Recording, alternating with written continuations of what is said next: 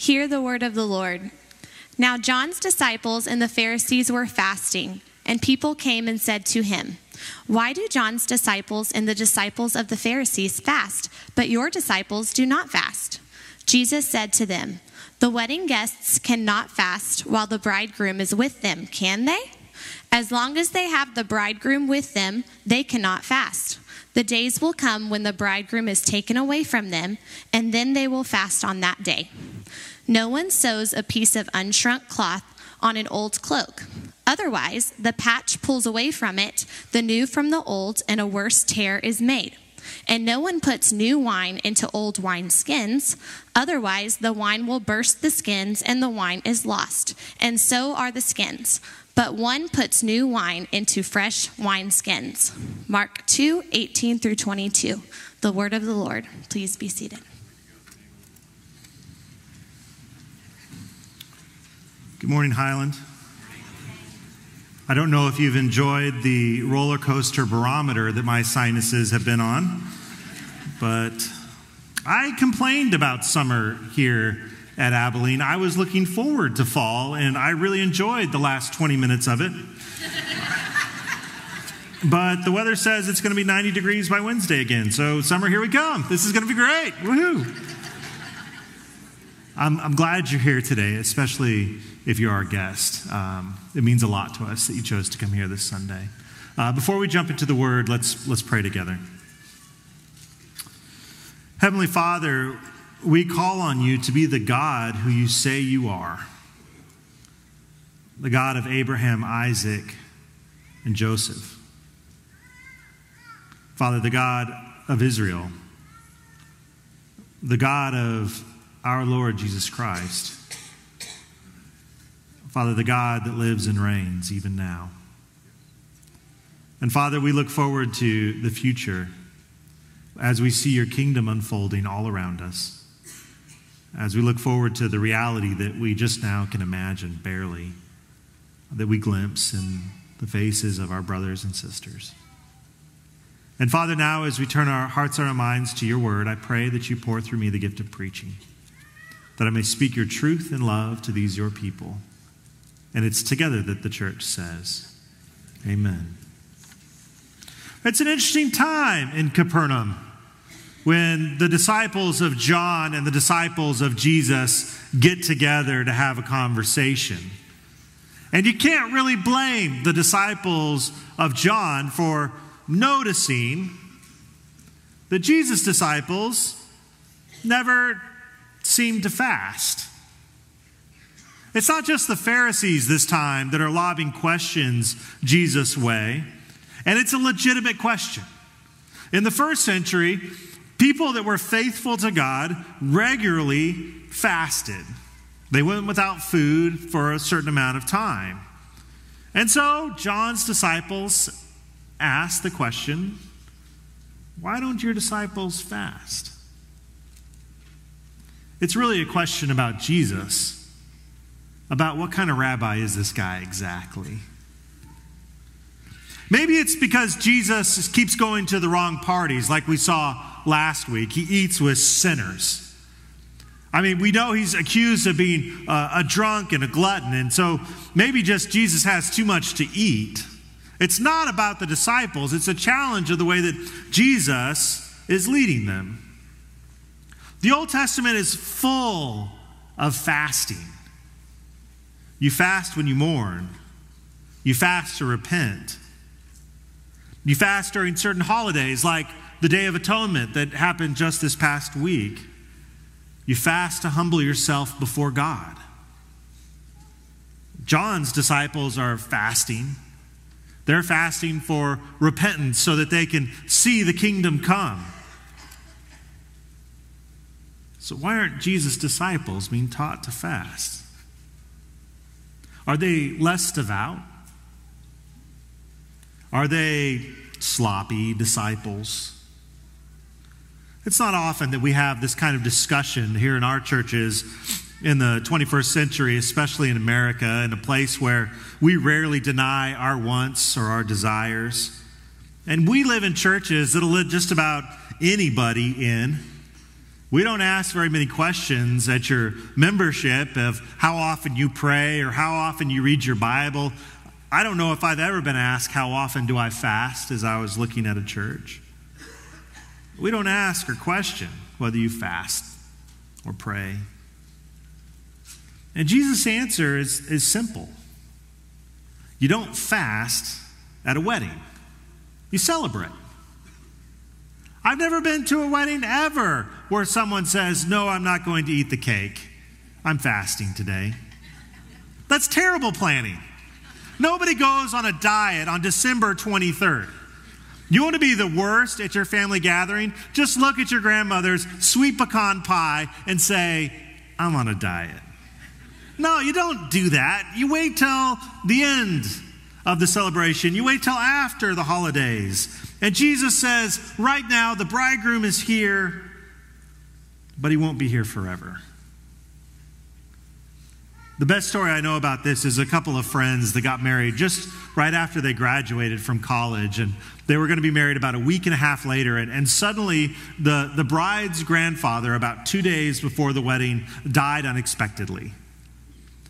And the bride and the groom, and they talked to one another and they made a decision. And they went to her mother and they said, Look, we know grandfather died, and we want you to know we don't care about the flowers and we don't care about the cake. If, if you want us to, we will postpone this wedding. We can get married later so that our family can mourn. And the mother of the bride, bless her heart, thought about it for all of about 20 minutes and came back and said, Absolutely not. The thing that your grandfather would want more than anything else is to see this wedding. He was looking forward to it. And I think the most fabulous thing that happened at that wedding is that the mother of the bride cried, but they weren't tears of mourning for her father, they were tears of joy for her daughter. Jesus says the bridegroom is here, but he won't be here forever. And maybe there Jesus is, is talking about the cross.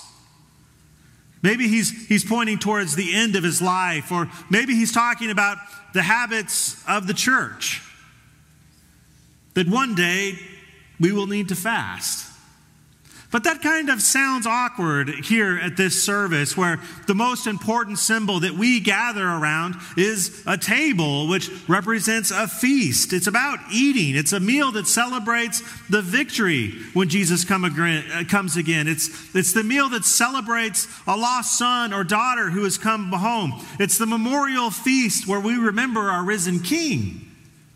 And it's hard on a Sunday morning to have that sense of mourning and grief, we fast. And so I want to take just a couple of minutes to think together about fasting and, and why it matters for us to do as Christians. Because we live in a kingdom that's already come, but is also not yet here. Fasting prepares your heart if we were to say this in Old Testament language, we would say fasting girds up your loins, which, if you don't know the source of that phrase, basically, uh, people used to wear kind of long skirtish clothes, and girding up your loins was tying your skirt into kind of like a diaper so you could run fast. Fasting prepares your heart, it gets you ready. This is the fasting that John the Baptist's disciples were doing because they were getting ready for the kingdom that was coming. In fact, Jesus himself fasts this way. In, in, the story of the temptation, the evil one comes after Jesus had been fasting for 40 days. And you might think to yourself, I can barely go one meal without eating. I can't imagine not eating for 40 days. And at that moment, I would be so hungry and my muscles would be so weak and I would be feel so tired. My brain would just be mush. But that's not the case. In Jesus' fasting, he learned that he doesn't need those things, that fasting provides spiritual and mental clarity. When Jesus meets the Satan in the desert to be tempted, he's not at his weakest point, he is at the strongest he will be. Fasting reminds you that God is your real sustenance. One of the things we see in the book of Acts is that the people rather regularly get together and pray and fast. And when they do that, the Spirit does something incredible. The Spirit opens a door that was locked. The Spirit breaks through a wall that wasn't allowed.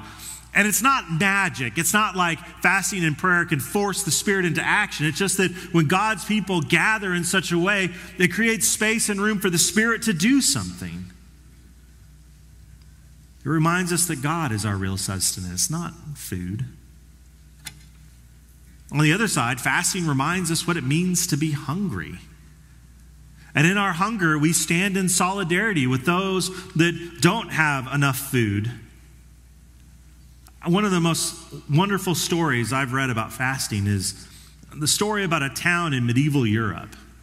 And the leaders of the town went to the leaders of the church and said, We don't have enough food. There's been a famine and there's not enough rain. We don't know what to do, but we're not going to be able to feed everyone. And as it was the custom of the Christians in the town, fasted once a week anyway, but the church leaders decided, you know what we're going to do? We're going to fast twice a week until God gives us rain. And so the church decided to fast twice a week, and they took that time to pray, but there was this fascinating byproduct that happened that the price of food dropped just a little bit. And there was just a little bit more to go around. Fasting reminds us what it means to be hungry. And fasting teaches us that the urges of our bodies can be overcome. I don't know about you, but my experience with fasting fails most often in this way. I decide I'm going to fast, and so I skip breakfast and I skip lunch and I'm doing really well. And then about two after two hours after I've skipped lunch, I get hungry and I reach into the cabinet and I pull out a granola bar and I begin eating. And about halfway through that granola bar, I realize what I'm doing. I promptly spit it out, but it's too late. I've already eaten. It's because my stomach dictates my habits. Without thinking, without reflecting, without any conscious thought, I would stop and eat a granola bar. I have pulled into the driveway of McDonald's, ordered a cheeseburger, eaten half of it before I realized I'm not supposed to eat today. Because my stomach directs what I do. But when we fast, we, we learn that our body's urges can be overcome. We aren't prisoners to the impulses of ourselves. Fasting helps us learn how to resist temptation, how to fight addiction, whether that's porn or otherwise. Jesus says they're not going to fast right now, but there's going to come a day when they will. But he, then he follows up this simple explanation of why his disciples fast with a little bit of a mystery. He says, You can't sew a new patch into an old shirt, and you can't put new wine into old wineskins. And this is something in the first century that's just kind of universally known. It's kind of like a, a well, duh. Like, you can't open a Pringles can and eat just one chip. It's just, it can't be done. You can't post something political on Facebook and not get trolls come in and comment on your feed. It just, it can't be done. This is universally known. You can't put a, a new patch on an old uh, garment because when you wash the garment, the new patch will shrink and it'll just tear everything.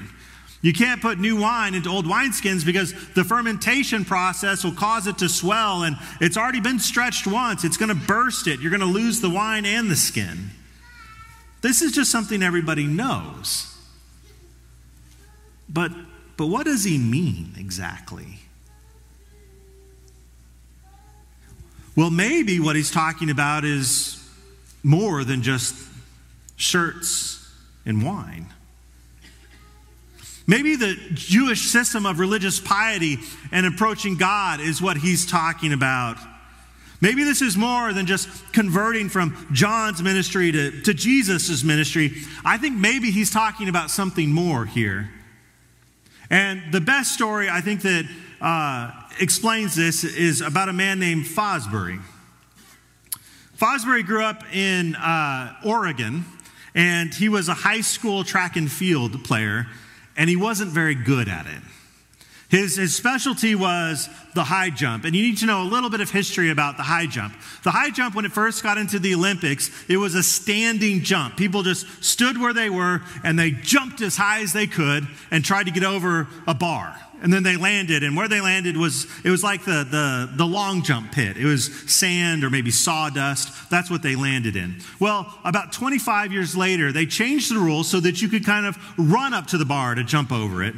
And there were a few techniques that uh, were created to get over the bar. The first was the scissor kick. Now, in first, I demonstrated the scissor kick. I'm not going to do it for you. I pulled a terrible hamstring. I'm getting old. Um, it was, um, okay, a scissor kick, right? And you just jump over.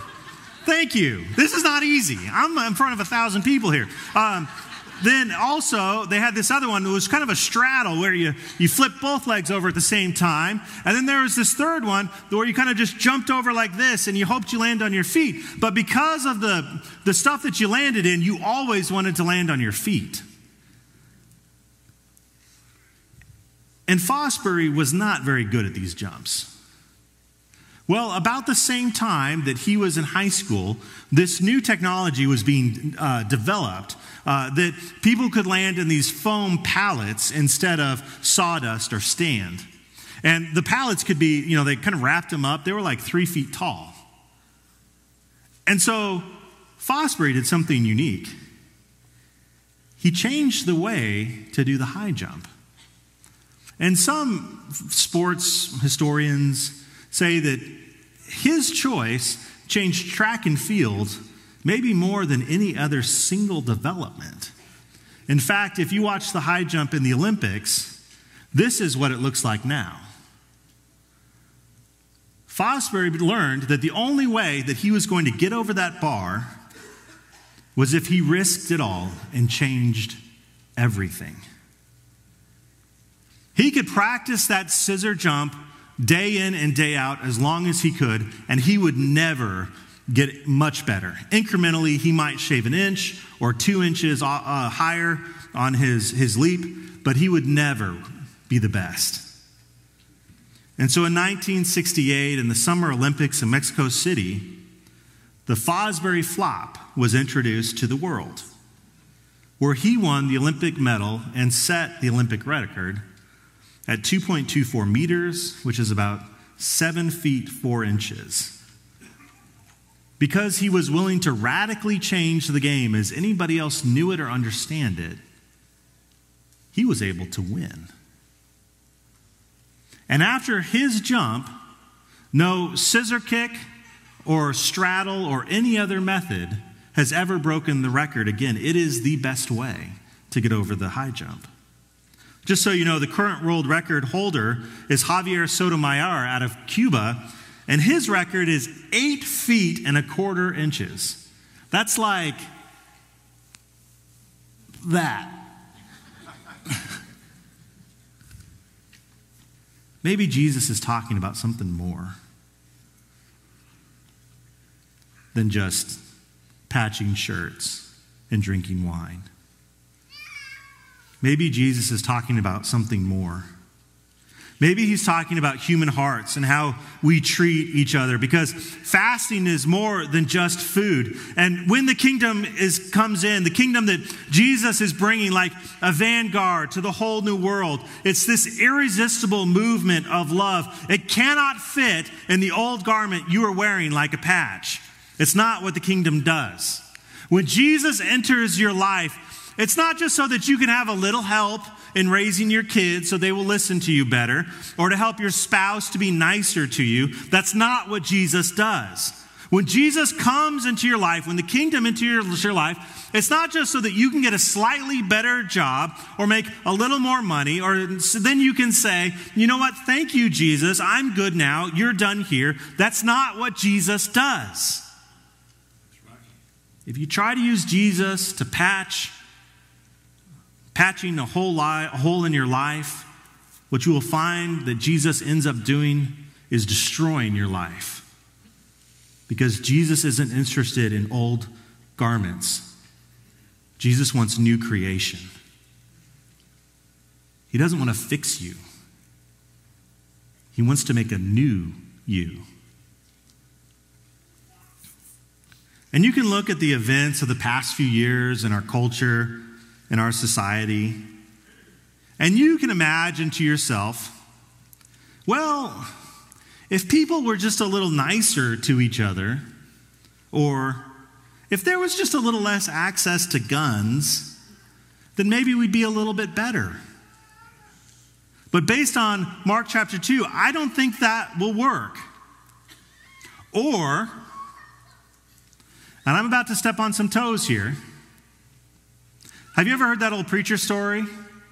Where the, the preacher preaches one Sunday and he, he talks about gambling, and he was standing in the back as people were exiting, and uh, brother so and so said, Good sermon, preacher. And the next Sunday, he gets up and he's, he's preaching about drinking, and he's standing at the back, and brother so and so comes up and says, Nice sermon, preacher. And then he preaches on being faithful to your spouse, and he's standing in the back, and brother so and so walks up and says, Now you're just meddling. I'm about to start meddling.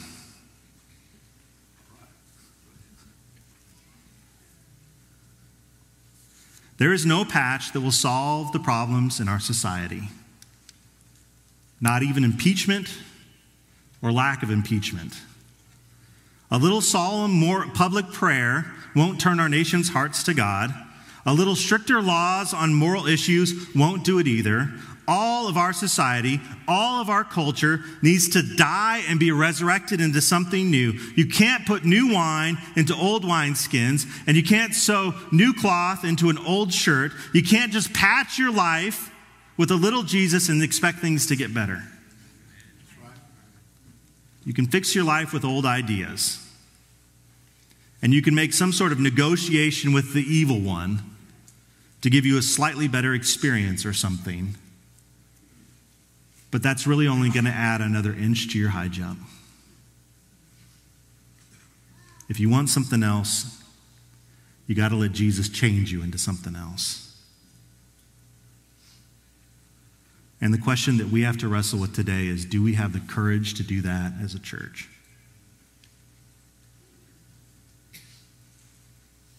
We must be about the work of the kingdom in the world if we want to see the kingdom in the world expand. It'll happen, but it'll happen without us. Our job is to carry out what Paul calls the ministry of reconciliation. And maybe it's time again in America for churches to begin to pick up that task. But reconciliation doesn't exist in a vacuum. It just doesn't happen on its own. Reconciliation demands at least that we acknowledge the truth, that we deal with actual issues instead of just assigning blame. That if we are wrong, we seek forgiveness. And that we live in one, oneness with the other, which Paul calls considering others better than yourselves. Perhaps the most important task we have in our culture now is to be the place, to be the community where reconciliation is demonstrated in simple lives. You know, the church led social change in the past.